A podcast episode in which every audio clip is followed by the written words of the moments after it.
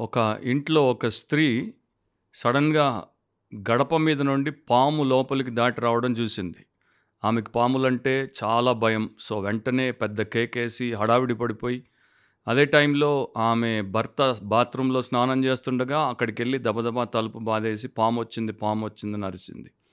So, ఈలోపు ఆయన లోపల ఉన్నటువంటి ఆయన కూడా గాబరా పడిపోయి తొందరగా బట్టలేసుకొని బయటకొచ్చాడు. దగ్గరలో ఉన్నటువంటి ఒక చీపురు కట్టను తీసుకొని దాని వెనక హ్యాండిల్‌ని మరి ఆయన పామును తరమడానికి వాడడానికి పట్టుకొని ఆ మంచం కిందికి దూరిన పామును వెతకడం మొదలుపెట్టాడు. జాగ్రత్తగానే ఆ యొక్క చీపురు కట్టను లోపలికి పెట్టేసి అది కదిల్చే ప్రయత్నం చేస్తున్నాడు. ఈ హడావిడి శబ్దాలకి వారింట్లో ఉన్నటువంటి పెంపుడు కుక్క అది ఒక్కసారి ఒక్క దూకు దూకి అది బాగా ఉత్తేజభరితం అయిపోయింది. అటు ఇటు గెంతులేస్తున్నప్పుడు వెనక ఆయనకి తెలియకుండా ఆయన కాలి మడిమె మీద దాని మూతి తాకింది. సో, వెంటనే ఆయన ఒక్కసారి అడాల్న వెనక్కి పడిపోయాడు. ఎందుకంటే ఆయన అనుకున్నాడు నేను పామును మంచం కింద ఎతుకుతుంటే అది వెనక నుండి వచ్చిన మడం మీద కాటేసింది అని ఆయన పడి సృహ తప్పిపోయాడు. ఈలోపు ఈ పెద్దావిడేమనుకుందంటే ఆయన పామును వెతికేటువంటి ఆ సమయంలో భయపడి హార్ట్ అటాక్ వచ్చి చచ్చిపోయాడేమో అని చెప్పి వారింటికి కొంత దూరంలోనే ఒక హాస్పిటల్ ఉంటే ఈమె దబదబా అక్కడికి పరిగెత్తిపోయి హాస్పిటల్‌లో ఉన్న వారికి చెప్పగానే వారు ఒక అంబులెన్స్ వేసుకొని వచ్చేసారు. సో, ఆ మనిషిని స్ట్రెచ్చర్ మీదకి ఎక్కించుకొని ఇద్దరు హాస్పిటల్‌లో ఉన్నటువంటి మేల్ నర్సెస్ తీసుకెళ్ళే టైంలో అప్పుడు పాము మంచం కింద నుండి బయటకొచ్చింది. దాన్ని చూడగానే ఒక మేల్ నర్స్ స్ట్రెచ్చర్ వదిలేసాడు. దబాలన కింద పడిపోయింది. పడిపోగానే ఈ స్పృహ తప్పి ఉన్నటువంటి మనిషి కింద పడ్డాడు. ఆయన కాలు విరిగిపోయింది. సో, చివరికి హాస్పిటల్ తీసుకెళ్ళారు కానీ అదంతా సర్దుకుని సమయం పట్టి అసలు సంగతి ఏంటో అర్థమయ్యేసరికి రాత్రి అయిపోయింది సో, ఈ యొక్క ఇంటిలో ఎంత గందరగోళం, ఎంత కన్‌ఫ్యూషన్ ఉంది అనేది ప్రపంచంలో ఇట్లాంటి అనేకులు మనకు కనపడుతూనే ఉంటారు. ఇవన్నీ కూడా వాస్తవ విషయాలు. కన్‌ఫ్యూషన్ అనేది గందరగోళం లేకపోతే గలిబిలి అనేది ప్రపంచమంతటా కూడా ఉన్నటువంటి ఒక అతి పెద్ద సమస్య. చాలా మందిలో ఇది మనకి చాలా స్పష్టంగా కనబడేటువంటి విషయం. అండ్ ఈ రోజుల్లో అయితే మరి ముఖ్యంగా అది పిల్లల్లో ఉంది, అది యువతలో ఉంది, అది వృద్ధుల్లో ఉంది, అది పురుషుల్లో ఉంది, స్త్రీల్లో ఉంది. కన్‌ఫ్యూషన్ అనేది కుటుంబాల్లో కనపడుతుంది, స్కూల్స్‌లో కనపడుతుంది, కాలేజెస్‌లో కనపడుతుంది, ఆఫీసెస్‌లో కనపడుతుంది, వ్యాపార సంస్థల్లో కనపడుతుంది. ఇప్పుడు మన దేశంలో రాజకీయ మరి పార్టీల్లో ఎంత పెద్ద కన్‌ఫ్యూషన్ ఉందో మనందరికీ తెలుసు. తెలంగాణలో రేపు ఎన్నికలు. మరి ఎలాంటి పరిస్థితులు ఉన్నాయో పాలిటిక్స్‌లో మనకి తెలుసు. మీడియాలో కన్‌ఫ్యూషన్ ఉంది. ఇక సోషల్ మీడియాలో ఉన్నంత ట్రిమెండస్ కన్‌ఫ్యూషన్ మరి ఎక్కడా లేదు అని నిపుణులు అంటారు. సో, లా అండ్ ఆర్డర్ విషయంలో మనం చూస్తే కన్‌ఫ్యూషన్, ఎన్‌జీఓస్‌లో కన్‌ఫ్యూషన్, గవర్నమెంట్‌లో కన్‌ఫ్యూషన్, మతాల్లో కన్‌ఫ్యూషన్, ఎన్నో చర్చెస్‌లో కన్‌ఫ్యూషన్ అండ్ క్రైస్తవ లోకం ప్రపంచం అంతటా ఉన్న క్రైస్తవ లోకంలో కూడా కన్‌ఫ్యూషన్. సో, కన్‌ఫ్యూషన్ అనేది ప్రతిరోజు ప్రపంచాన్ని తన గుప్పెట్లో పెట్టుకుని బలపడి, ప్రపంచాన్ని తికమక పెట్టి, అస్తవ్యస్తంగా చేసి నాశన మార్గానికి తీసుకుపోతోంది. ప్రస్తుతం జరుగుతున్నటువంటి ఇస్రాయెల్ హమాస్ యుద్ధము, దాంట్లో ఇరుక్కున్నటువంటి ప్యాలెస్టీనియన్స్ వీరికి సంబంధించి ప్రపంచ దేశాలు, ప్రపంచంలో ఉన్నటువంటి ప్రముఖులు అండ్ ప్రబుద్ధులు అందరూ చెప్తున్నటువంటి మాటలు, చేస్తున్న వ్యాఖ్యలు అండ్ చేయిస్తున్నటువంటి ప్రొటెస్ట్‌లు ఎంత పెద్ద కన్‌ఫ్యూషన్‌ని క్రియేట్ చేస్తున్నాయో అందరికీ తెలిసినటువంటి విషయమే. ఈరోజు చదువున్న వ్యక్తి, చదువు లేని వ్యక్తి కూడా ఈ కన్‌ఫ్యూషన్‌కి అంటే ఈ గడబిడకి లేక తికమక్కకి గురై ఏమి చెయ్యాలో తెలియక తలకిందులైపోయినటువంటి పరిస్థితులు. మరి ఎంతోమందిని మనం చూస్తున్నాం. ఎల్‌జీబీటీక్యూ కమ్యూనిటీలో పురుషుడు తాను స్త్రీ అనుకుంటున్నాడు. స్త్రీ ఏమో తాను పురుషుడు అనుకుంటోంది. మరి ఆ ప్రకారము పిల్లలు వారి యొక్క జీవితాలతో చెలగాటమాడి మరి వారిలో ఉన్నటువంటి సహజమైనటువంటి ధర్మమును అంటే దేవుడు వారికి ఇచ్చినటువంటి లైంగిక స్థితిని వారు గుర్తించక ఆపరేషన్‌లు చేయించుకొని అబ్బాయిలు అమ్మాయిలు, అమ్మాయిలు అబ్బాయిలుగా మారిపోతున్నారు. వారు పెరిగిన తర్వాత కొంత వయసు వచ్చిన తర్వాత వారు ఎంత పెద్ద వికారపు చేష్ట చేశారో తెలుసుకునేసరికి వారి యొక్క జీవితం నాశనం అయిపోతోంది. సో జ్ఞానులేమో మూర్ఖులం అనుకుంటున్నారు మూర్ఖులేమో జ్ఞానులం అనుకుంటున్నారు బలాఢ్యులు మేము బలహీనులం అంటున్నారు బలహీనులు మేము బలవంతులం అంటున్నారు ధనికులు మేము పేదలం అంటున్నారు పేదలు మేము ధనికులమని ఫీల్ అయిపోతున్నారు నీతిమంతులు మేము పాపులము అంటే పాపులు మా అంత నీతిమంతులు లేరు అంటున్నారు. సో ఇంకా అట్లా మనం చెప్పుకుంటూ పోతే చాలా ఉన్నాయి. ఒకటే ఒకటి దీని అంతటికి కారణం. అదేంటంటే కన్ఫ్యూషన్ గందరగోళం లేకపోతే గలిబిలి లేక గజిబిజి. సో ఈ కన్ఫ్యూషన్ అనేది అస్తవ్యస్త పరిస్థితికి నడిపిస్తుంది. తర్వాత అది మనుషులను చాలా పెద్ద నాశనానికి తీసుకుపోతుంది. అది ఈరోజు ప్రపంచవ్యాప్తంగా ఉన్నటువంటి పరిస్థితి. బిబ్లికలీ స్పీకింగ్ వాక్యానుసారంగా మాట్లాడితే అనే క్రిస్టియన్ పాడ్కాస్ట్కి యేసుక్రీస్తు ప్రభు ప్రశస్త నామమున మీలో ప్రతి ఒక్కరికి శుభాలు అండ్ స్వాగతం. మనం ప్రతివారం దేవుడి వాక్యము నుండి దైవిక సత్యమును మన జీవానికి భక్తికి కావలసినటువంటి ప్రతి అంశమును గురించి నేర్చుకోవడానికి తెలుసుకుంటున్నాం. వింటున్నాం. ఎవరైతే ఆ వాక్యాన్ని విని పూర్తిగా విని దానికి విధేయత చూపుతారో దాని ప్రకారం జీవిస్తారో అలాంటి వ్యక్తులు రక్షించబడినటువంటి దేవుని సంబంధులైన అలాంటి వ్యక్తుల్లో ఏ రకమైనటువంటి కన్ఫ్యూషన్ ఉండదు. ఎందుకంటే స్పష్టతను క్లారిటీని దేవుడు వారికి ఇస్తాడు. ఆయన ద్వారా ఆయన వాక్యం ద్వారా ఆయన ఆత్మ ద్వారా ఆయన పరిశుద్ధ సంఘము ద్వారా ఆ ఏర్పాటు ఆయన మనకిచ్చాడు కనుక వారికి ఇబ్బంది ఉండదు. కానీ అలా ఉండని ప్రతి ఒక్కరికి మాత్రం చాలా పెద్ద ఇబ్బంది. ఈరోజు మన ఎపిసోడ్లో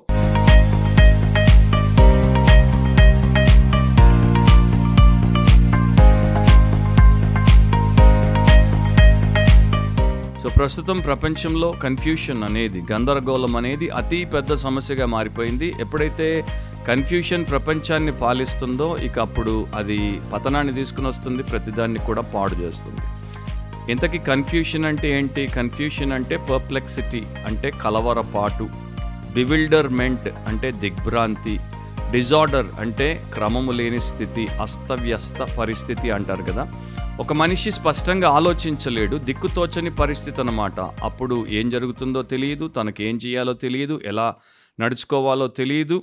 సో బయట లోపల ఒక రకమైనటువంటి అసమాధానపు స్థితి అన్సర్టనిటీ అంటే ఖచ్చితంగా ఇది అని తెలియనటువంటి ఒక అయోమయ పరిస్థితి అన్నమాట సో అలాంటి పరిస్థితుల్లో మనుషులు ఉంటారు అలాంటి పరిస్థితుల్లో కుటుంబాలు ఉంటాయి అలాంటి పరిస్థితుల్లో ప్రపంచం ఉంటుంది తెలుగులో మనకు ఎన్నో పదాలు కన్ఫ్యూషన్కి ఇవ్వబడ్డాయి. గందరగోళం గలిబిలి గజ్జిబిజ్జి అస్తవ్యస్తం అయోమయం తిక్కమక గడబిడ అల్లరి తారుమారు అని.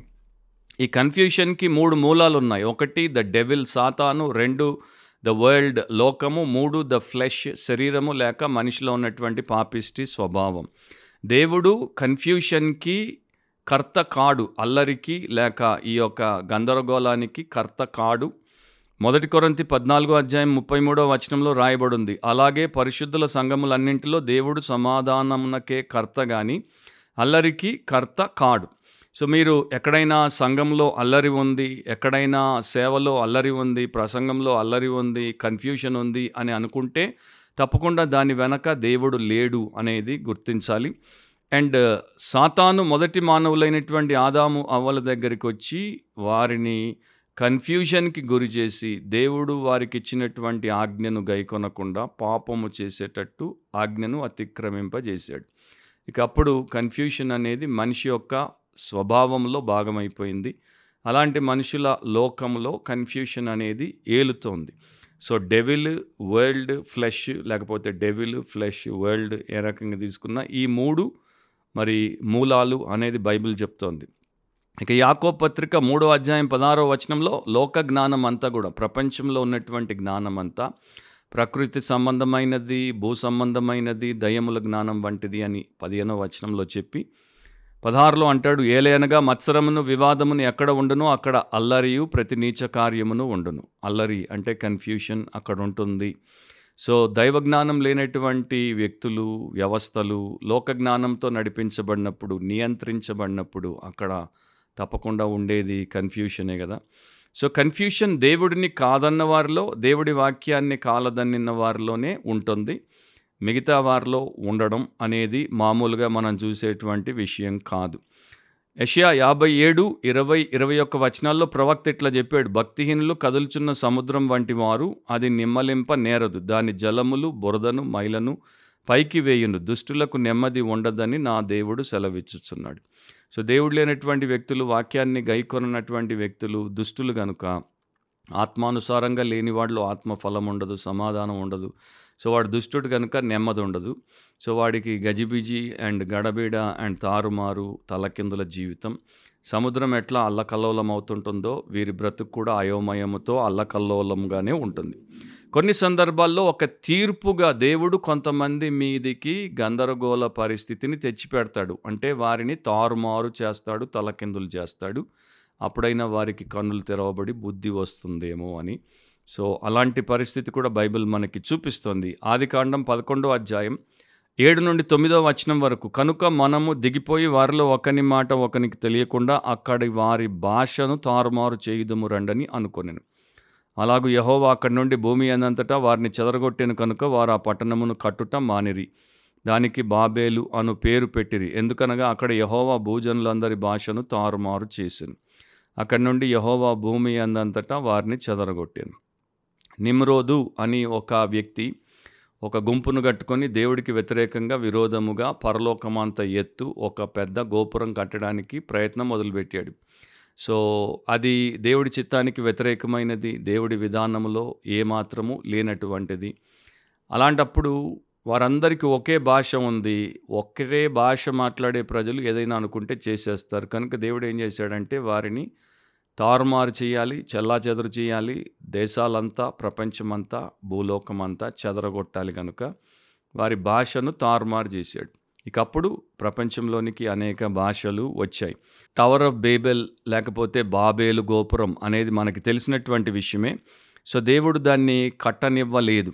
అండ్ ఇంగ్లీష్లో బేబెల్ అనేటువంటి పదము అది అకాడియన్ వర్డ్ ఆ భాష నుండి ట్రాన్స్లిటరేట్ చేయబడినటువంటి పదం. దానికి ముందు నుండి ఉన్నటువంటి అర్థం ఏంటంటే గలిబిలి లేక తారుమారు. కాకపోతే అదే స్థలంలో తర్వాత బ్యాబిలోనియన్ ఎంపైర్ వచ్చింది. బ్యాబిలోనియన్లు బబులోనియులు అక్కడే నివసించారు కనుక వారు దాన్ని అట్లా తీసుకోలేదు. వారు దాన్ని ఇంకో రకంగా తీసుకున్నారు. ఇక్కడ బాబేల్ గోపురం కట్టబోయారు. ఇది దేవుని యొక్క గవిని అంటే ద గేట్ ఆఫ్ గాడ్. లేకపోతే దేవుడి యొక్క ద్వారం అన్నట్టు దాన్ని తీసుకున్నారు. చూడండి ఒకే పరిస్థితిని రెండు రకాలుగా మనం చూస్తున్నాం. దేవుడేమో అది తారుమారు గదిబిజి గందరగోళం అంటే వీళ్ళేమో ఈ దేవుడి యొక్క ద్వారం అని. సో ప్రపంచంలో దేవుడి వైపు ఉన్న వారికి అర్థమయ్యే విషయం ఒక రకంగా దేవుడికి వ్యతిరేకంగా ఉన్న వారికి ఇంకో రకంగా ఉంటుందనేది కన్ఫ్యూషన్ అనేది ఇక్కడ మనకు చూపించబడుతోంది. సో ఈ రోజున బైబిల్ అనేది దేనికి ఎక్కువగా వాడబడుతుందంటే శబ్దాలు మరి తికమకగా ఉంటే స్వరాలు తికమకగా ఉంటే అర్థం కాని పరిస్థితుల్లో ఉంటే దాన్ని వారు వెంటనే అదిగో that is a Babel situation అంటారు. అంటే అది బాబేల్ పరిస్థితి అంటారు. ఇక మనుషులు ఒకేసారి ఒక విషయాన్ని బట్టి అంశాన్ని బట్టి పరిస్థితిని బట్టి మాస్ కన్ఫ్యూషన్కి గురైపోతారు. అంటే ఒక జనం ఒక సమూహం ఒక గుంపు గందరగోళాన్ని సృష్టిస్తుంది గందరగోళ పరిస్థితుల్లోకి వచ్చి పడిపోతుంది. అట్లాంటిది కూడా దేవుడి వాక్యంలో నేర్పించబడుతోంది. ఒకటి రెండు చెప్తాను. అపోస్తుల కార్యములు పదిహేడవ అధ్యాయము ఎనిమిదవ వచనంలో ఈ మాటలు వినుచున్న జన సమూహమును పట్టణపు అధికారులను కలవరపరిచిరి. సో అక్కడ ఉన్నటువంటి విషయం ఏంటంటే తెసలోనిక పట్టణానికి పౌలు శీలలు వస్తారు. యేసుక్రీస్తు ప్రభు యొక్క సువార్తను బోధిస్తారు. కొందరు నమ్ముతారు. కొంతమంది యూదులు మత్సరపడి కొందరు రౌడీ మూకలను పోగు చేసుకొని మరి వీరి మీదికి దొమ్మిగా వస్తారు. పౌలు శీలలు యాసోను అనేటువంటి ఇంకొక క్రైస్తవ విశ్వాసి ఇంట్లో ఉన్నాడని వారు అక్కడ పోయి ఆ ఇంటి మీద పడతారు. కానీ అక్కడ పౌలు శీలలు కనబడకపోయేసరికి వీరు వీరిని ఈడ్చుకొని అధికారుల దగ్గరికి పెద్ద సభ దగ్గరికి తీసుకుని వస్తారు.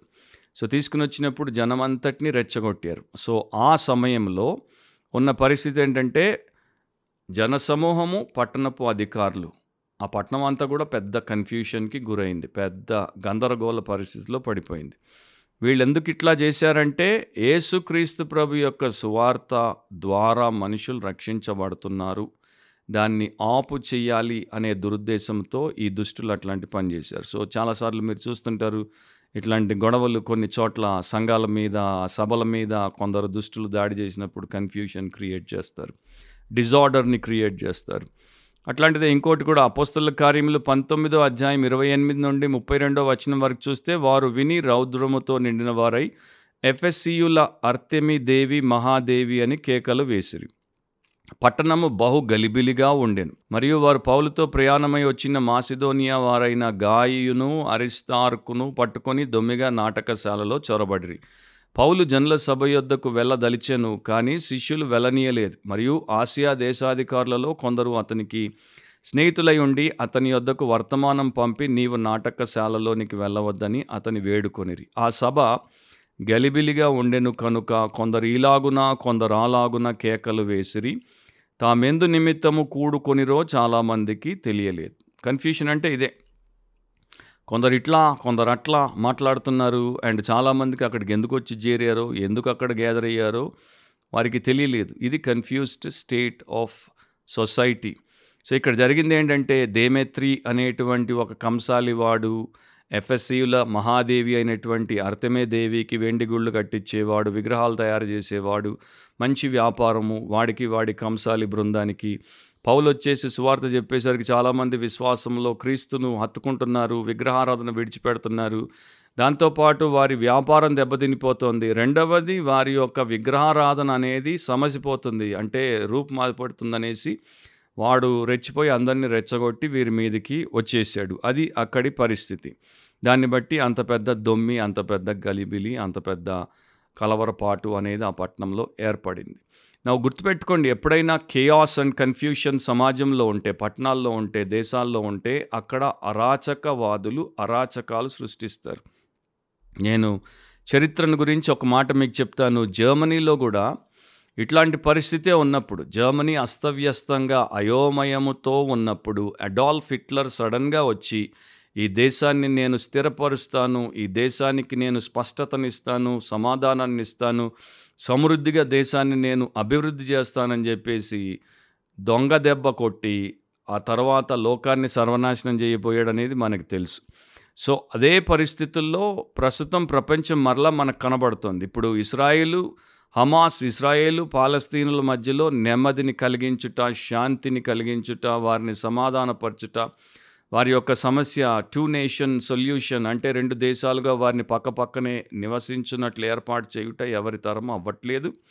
అండ్ అయ్యేటువంటి పరిస్థితులు కనబడట్లేదు. సో ఇట్లాంటప్పుడే ఆ యొక్క యాంటీ క్రైస్ట్ రంగప్రవేశం చేయొచ్చు. ఎప్పుడు చేస్తాడో నాకు తెలియదు ఇట్లాంటి పరిస్థితుల్లో తారుమారు ఉన్నప్పుడు తనుకుంటున్నప్పుడు తలకిందులైనప్పుడు ఆ యాంటీ క్రైస్ట్ ఎవరు చేయలేంది. ఇప్పుడు ఓ దేశం మాట ఇంకో దేశం వినట్లేదు. యుఎన్ మాట ఎవరు వినట్లేదు. నేటో మాట ఎవరు వినట్లేదు. సో అట్లాంటప్పుడు ఒకడొస్తాడనమాట. క్రీస్తు విరోధి అని దేవుడి వాక్యంలో ఎవరి గురించి అయితే రాయబడిందో పాప పురుషుడు అని ఎవరి గురించి అయితే రాయబడిందో నాశన పుత్రుడు అని ఎవరి గురించి అయితే రాయబడిందో ఆ క్రీస్తు విరోధి వచ్చి మరి ఎవరు చేయనటువంటి పనిని చేస్తాడు? నేను సమాధానాన్ని తెస్తానంటాడు నేను సంధి చేయిస్తానంటాడు నేను సమస్తమును పరిష్కరిస్తానంటాడు. ఏ సమస్య లేకుండా మీకు సమృద్ధిని ఇస్తానంటే అప్పుడు అందరూ అతని వైపు ఆకర్షించబడి వారి యొక్క అధికారాన్ని అతని చేతుల్లో పెడతారు.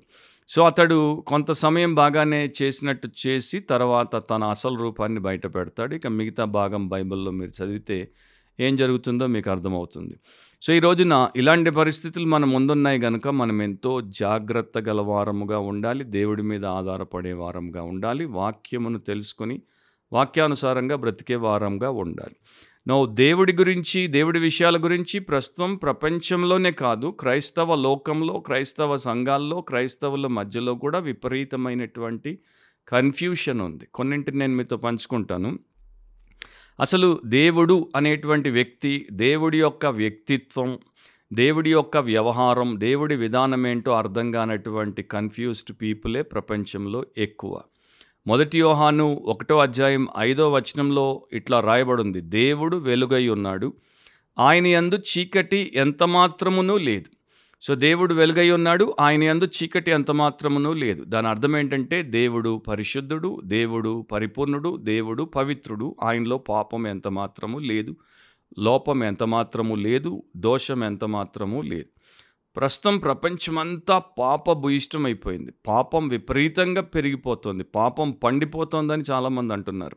దాని అర్థం ఏంటి? ఇంత పాపం ఉంది అంటే చాలా తక్కువ మంది దేవుడిని గుర్తించి గౌరవించి దేవుడిని దేవుడి వాక్యాన్ని అనుసరిస్తున్నారు. సో దాన్ని బట్టి అర్థం అవ్వట్లా? Many people are completely confused about God and his ways so దాంట్లో క్రైస్తవులు కూడా చాలామంది ఉన్నారు. ఎంతోమంది క్రైస్తవులు పాపములో పల్టీలు పల్టీలు పల్టీలు కొడుతున్నారు. కారణం ఏంటంటే వారికి దేవుడితో సంబంధం లేదు. రెండవది గాస్పల్ విషయంలో సువార్త విషయంలో ఒక స్పష్టత లేకుండా కన్ఫ్యూషన్లో ఉన్నవారు కోట్ల మంది. అపోస్తలైన పౌలు మొదటి కొరంతి ఒకటి పద్దెనిమిదిలో రాశాడు సిలువను గుర్చిన వార్త నశించుచున్న వారికి వెర్రితనము కానీ రక్షింపబడుచున్న మనకు దేవుని శక్తి. సో సిలువ సందేశం సువార్త సందేశం కొందరి జీవితాలను శక్తితో నింపుతుంటే ఎంతోమంది జీవితాల్లో అది బలహీనమైనటువంటి స్థితిగతులను అలాగే మనకి చూపిస్తోంది. ఎందుకంటే వారు వెర్రివారు గనుక వారి వెర్రి తలల నిండా వెర్రితనము బాగా ఉండి మదము అహము మత్సరముతో నిండి సువార్తను వారు ఎగతాళి చేసి దాన్ని వారు విసర్జించారు కనుక నశించిపోతున్నారు. అట్లాంటి పరిస్థితుల్లోనే చాలామంది ఉన్నారు.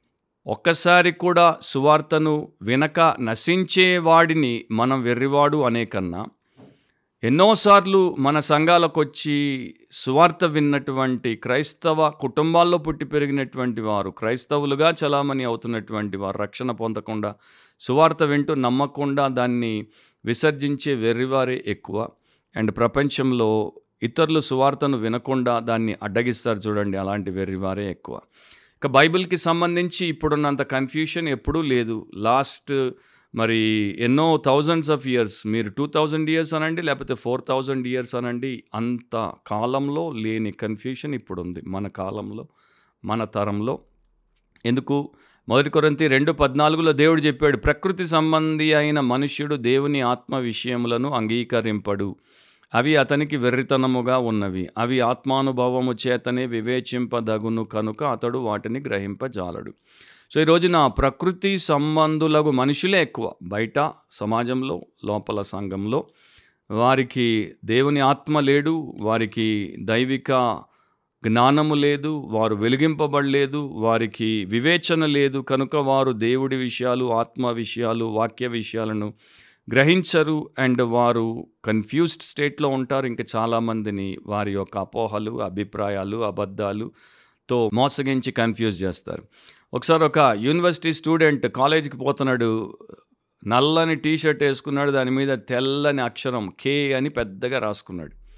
సో ఇంకో విద్యార్థి వచ్చి అడిగాడు ఏంటా కే అంటే కన్ఫ్యూజ్డ్ అన్నాడు.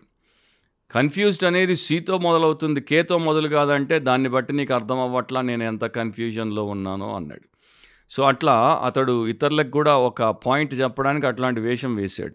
సో అది ప్రస్తుత పరిస్థితి. బైబిల్ పట్టుకొని తిరుగుతారు కానీ బైబిల్లో ఏముందో తెలియని కన్ఫ్యూజ్డ్ పీపుల్ చాలామంది ఉన్నారు. బైబిల్ బోధించేటువంటి బోధకులకు కూడా బైబిల్ బోధ విషయంలో కన్ఫ్యూషన్ ఎంతో ఉంది. కనుక ఏది పడితే అది తిక్క మక అండ్ గలీ బిలీ సృష్టించేటువంటి బోధలు చేస్తున్నారు. ఇంకా ద చర్చ్ సంఘం విషయమైతే ఇంకా ఎంతో కన్ఫ్యూషన్ ఉంది. అసలు క్రైస్తవ సంఘం అంటే క్రిస్టియన్ చర్చ్ అంటే తెలియని వారే ఎక్కువ తెలిసిన వారు తక్కువ. అనేక అర్థాలు బైబిల్ మనకిస్తోంది మీరు చూసుకోవచ్చు. నేను ఒక అర్థాన్ని చెప్తాను. అంటే వాక్యంలో నేర్పబడేటువంటి సత్యమేంటో చెప్తాను. ఎఫ్ఎస్సి పత్రిక నాలుగు పదహారు. ఆయన అంటే యేసుక్రీస్తు. శిరస్సై ఉన్నాడు. ఆయన నుండి సర్వ శరీరము అది ఆయన సంఘము చక్కగా అమర్చబడి తనలోనున్న ప్రతి అవయవము తన తన పరిమాణము చొప్పున పని చేయుచుండగా ప్రతి కీలు వలన కలిగిన బలము చేత అతుకబడి ప్రేమయందు తనకు క్షేమాభివృద్ధి కలుగునట్లు శరీరమునకు అభివృద్ధి కలుగజేసుకొనుచున్నది. సో క్రైస్తవ సంఘానికి యేసుక్రీస్తు ప్రభు శిరస్సై ఉన్నాడు. ఆయన శరీరముగా సంఘం అమర్చబడింది. అది ఆయన నియంత్రణలో ఆయన నాయకత్వం కింద ఆయన నడిపింపు ద్వారా సంపూర్ణమైనటువంటి క్షేమాభివృద్ధి పొందడానికి దేవుడు ఏర్పాటు చేశాడు. కానీ ఆ ప్రకారము సంఘముగా సంఘంలో ఒక అంగముగా భాగముగా ఉన్నటువంటి సోకాల్డ్ క్రైస్తవులు చాలా తక్కువ కనపడతారు. ఎక్కువ మంది లేనటువంటి వారే. సంఘం ఏంటో తెలియనటువంటి వారే. ఇక రక్షణ మార్గం విషయంలో కన్ఫ్యూషన్ కొంతమంది బాప్తిస్మం పొందితే రక్షణ అనుకుంటారు. కొంతమంది ప్రభు బల తీసుకుంటే రక్షణ అనుకుంటారు. కొంతమంది సంఘ సభ్యత్వం ఉంటే రక్షణ అనుకుంటారు. కొంతమంది ఎక్కడికి పోయి మునిగితే యోర్దాన్ నదిలో నేను ఒక్కసారి మునిగి తేలితే రక్షణ అనుకుంటారు. కొంతమంది పెద్దోళ్ళ చేత ప్రార్థన చేయించుకొని కింద పడిపోతే రక్షణ అనుకుంటారు. బైబిల్ అదేది కూడా రక్షణ అని చెప్పట్లేదు. రక్షణ మార్గం ఏంటో ప్రభు చెప్పాడు. యోహాను పద్నాలుగు ఆరులో యేసు నేనే మార్గమును సత్యమును జీవమును నా ద్వారానే తప్ప ఎవడను తండ్రి వద్దకు రాడు అని చెప్పాడు. సో యేసుక్రీస్తు అనేటువంటి రక్షకుడు పాపరహితుడు ఆయన పాపమును మోశాడు సిలువలో శిక్ష అనుభవించాడు రక్తమును చిందించాడు ఆయన దేహము గాయపరచబట్టకు అప్పగించాడు చనిపోయాడు సమాధి చేయబడ్డాడు మూడవ దినమని లేచాడు. ఆయన ఎందు విశ్వాసం ఉంచి పాపం ఒప్పుకొని విడిచిపెట్టి ఆయన ఆశ్రయిస్తే రక్షించబడతాం. రక్షకుడు ఒక వ్యక్తి రక్షణ అనేది ఆయన ద్వారానే. దాని తర్వాత యేసుక్రీస్తు ప్రభుకు సంబంధించి కూడా చాలా రకాలైనటువంటి అపోహలు ఉన్నాయి. కన్ఫ్యూషన్ ఉంది. యేసు దేవుడా యేసు నరుడా అని చాలామంది క్రైస్తవులు కూడా వాపోతూ ఉంటారు ముక్కున వేలేసుకొని తిరుగుతూ ఉంటారు. చాలా స్పష్టంగా బైబిల్ మనకు చెప్తుంది. ఒక్క వచనం ప్రకటన ఒకటి ఎనిమిది ఆల్ఫాయు ఒమేగాయు నేనే వర్తమాన భూత భవిష్యత్ కాలములలో ఉండువాడను నేనే అని సర్వాధికారియు దేవుడునగు ప్రభు సెలవిచ్చుచున్నాడు. సో ఆయనే ఆల్ఫా ఆయనే ఒమేగా ఆయనే బిగినింగ్ ఆయనే ఎండ్ ఆయనే ఆది అంతము లేనటువంటి వ్యక్తి ఆయనే సర్వాధికారి అయినటువంటి దేవుడు దేవాది దేవుడు. సో ఒక వ్యక్తి అనేవాడు మీరు మనుషుల్ని కన్విన్స్ చేయలేకపోతే వారిని కన్ఫ్యూజ్ చేసేయండి అని. సో చాలామంది ఈరోజు నా మనుషుల్ని కన్విన్స్ చేయలేకపోతున్నారు కానీ కన్ఫ్యూజ్ చేసేస్తున్నారు. ఇక డాక్టరీన్ మీద బైబిల్ బోధ మీద ఎంతో కన్ఫ్యూషన్ ఉంది. పౌలు రాస్తాడు గలతీ పత్రిక ఒకటో అధ్యాయం ఆరు నుండి తొమ్మిది వరకు. క్రీస్తు కృపను బట్టి మిమ్మును పిలిచిన వానిని విడిచి భిన్నమైన సువార్త తట్టుకు మీరెంత త్వరగా తిరిగిపోవుట చూడగా నాకు ఆశ్చర్యమగుచున్నది. అది మరి ఒక సువార్త కాదు గాని క్రీస్తు సువార్తను చెరుపగోరి మిమ్మను కలవరపరచువారు కొందరున్నారు. మేం మీకు ప్రకటించిన సువార్త గాక మరి ఒక సువార్తను మేమైనను పరలోకము నుండి వచ్చిన ఒక దూత అయినను మీకు ప్రకటించినట్ల అతడు శాపగ్రస్తుడవును గాక. మేము ఇది వరకు చెప్పిన ప్రకారం ఇప్పుడును మరలా చెప్పుచున్నాం. మీరు అంగీకరించిన సువార్త గాక మరి ఒకటి ఎవడైనను మీకు ప్రకటించిన వాడు శాపగ్రస్తుడవును గాక. నైన్టీన్ ట్వంటీస్లో జోసెఫ్ స్టాలిన్ సోవియట్ యూనియన్ని పాలిస్తున్నప్పుడు ఆయన ఏం చేశాడంటే తన సైన్యము తన అధికారంలో ఉన్నటువంటి కొంతమందిని ప్రతి చోటికి పంపించాడు సోవియట్ యూనియన్ అంతటికి. ఎందుకంటే మనుషులందరినీ క్రైస్తవ్యం నుండి వేరు చేసేసి క్రైస్తవ విశ్వాసము వారి యొక్క మది నుండి పూర్తిగా రూపుమాపేసి రష్యన్ కమ్యూనిజం అండ్ మార్క్సిజంకి సంబంధించిన ఈ బోధ చేత వారి బుర్రలు ఖరాబ్ చేయడానికి పంపాడు. సో ఇక వీళ్ళందరూ బోధకులు బయలుదేరొచ్చి తెగ తీవ్రమైనటువంటి బోధలు చేస్తున్నారు. భాష మరి తిరుగు లేకుండా అందరి బుర్రలు ఖరాబ్ చేయడానికి వాడుతున్నారు. ఆ టైంలో ఒక పట్టణంలో చాలా పెద్ద సమూహాన్ని ఒక ఆయన చాలా పెద్ద ప్రముఖుడు బోధించి మూడు గంటల సేపు అనుకున్నాడు ఇక వీళ్ళందరి మైండ్ నుండి జీసస్ క్రైస్ట్ని క్రిస్టియన్ ఫెయిత్ని ఇరేస్ చేసేసాను తుడుపు పెట్టేశానని అయిపోయిన తర్వాత అందరికి అర్థమైందిగా అందరూ నేను చెప్పింది విన్నారుగా అందరూ నమ్ముతున్నారుగా ఇక మీ పాత ఆ మతాన్ని ఆ యొక్క యేసుప్రభుని ఆ బైబిల్ని ఆ యొక్క చర్చ్ని ఆ విశ్వాసాన్ని వదిలేస్తారుగా అంటే అక్కడే ఒక సేవకుడు కూర్చొని ఉన్నాడు. నింపాదిగా లేచి ఆయన అందరి మధ్యలో ఉన్నాడు కనుక లేచి గట్టిగా అన్నాడు క్రైస్ట్ ఈజ్ రిజన్. అంటే క్రీస్తు లేచెను అని. వెంటనే మిగతా వాళ్ళందరూ లేచి క్రైస్ట్ ఈజ్ రిజన్ అని గట్టిగా అరిచేసరికి ఆ పైన పెద్ద బోధ చేసినటువంటి బోధకుడు నోరు మూసుకొని తిరిగిపోవాల్సి వచ్చింది. సో వాడు మూడు గంటల సేపు బోధ చేసినా కూడా వీరి బ్రెయిన్ వాష్ చేయలేకపోయాడు. అండ్ అతడు అక్కడ నుండి తిరిగి వెళ్ళిపోవాల్సి వచ్చింది. అండ్ ఆ టైంలో వీరు అట్లాంటి స్టేట్మెంట్ చేయడానికి ఎంతో ధైర్యం చేశారు. ఎందుకంటే అప్పుడు వారు ప్రభుత్వానికి వ్యతిరేకంగా మాట్లాడితే వారిని జైల్లో వేస్తారు. ప్రభుత్వానికి వ్యతిరేకంగా మాట్లాడితే సైబేరియాకి దేశ బహిష్కరణ చేస్తారు. ప్రభుత్వానికి వ్యతిరేకంగా మాట్లాడితే ఆస్తులు జప్తు చేస్తారు ప్రాణాలు తీస్తారు. అయినా కూడా వారు తెగించి ఆ మాట మాట్లాడారు. ఈ రోజున చాలామంది క్రైస్తవులు అలాంటి స్థితిలో మనకు కనిపించట్లేదు. అది దుఃఖకరమైన విషయం. సో ఇక చివరిలో how to avoid or overcome confusion ఈ యొక్క గందరగోళాన్ని ఎట్లా మనము జయించగలం లేకపోతే ఎట్లా దాన్ని నివారించగలం? సో క్రైస్తవులు వారి జీవితం వ్యక్తిగత జీవితం వారి కుటుంబం వారి భవిష్యత్తు వారి సంఘం వారి సేవ వారి దేశం వారి సమాజం అనే విషయాల గురించి తీవ్రంగా ఆలోచిస్తే ఈ విషయంలో తీసుకోవాల్సినటువంటి జాగ్రత్తను వారు తప్పకుండా తీసుకుంటారు అండ్ ఉండాల్సిన జీవితాన్ని కలిగి ఉంటారు. నాలుగు విషయాలు. ఒకటి trust in God with all of your heart నీ పూర్ణ హృదయంతో దేవుని అందు మాత్రమే నమ్మిక ఉంచుము సామెత మూడు మూడు నుండి ఏడు. నీ స్వబుద్ధిని ఆధారము చేసుకొనక ఇది ఫస్ట్ పాయింట్ నీ సొంత బుద్ధిని ఆధారం చేసుకోవద్దు. నీ పూర్ణ హృదయంతో యహోవయందు నమ్మకం ఉంచుము డెబ్బై ఎనభై తొంభై తొంభై తొమ్మిది పాయింట్ తొమ్మిది శాతం కాదు. హండ్రెడ్ పర్సెంట్ దేవుణ్ణి నమ్ము. నీ ప్రవర్తన అంతటి యందు ఆయన అధికారమునకు ఒప్పుకొనుము. నీవు నీకు అధికారివి కావు నీవు నీకు రాజువు కావు నీవు నీకు బాసువు కావు నీకు దేవుడున్నాడు. ఆయన సర్వాధికారి ఆయన సర్వాధిపతి ఆయన నీ యజమాని ఆయన నీ దేవుడు. నీ ప్రవర్తన అంతా ఆయన చెప్పినట్టు ఉండాలి. నీ ఇష్టం వచ్చినట్టు నీ కోరిక చెప్పినట్టు కాదు. అప్పుడు ఆయన నీ త్రోవలను సరళము చేయును. నీ మార్గములను స్పష్టంగా సరళం చేస్తున్నాడు అంటే దాని అర్థం ఏంటి? నీకు దిక్కుతోచని పరిస్థితి ఉండదు. ఏ దిక్కును పోదునా అనేటువంటి ఆలోచన ఉండదు.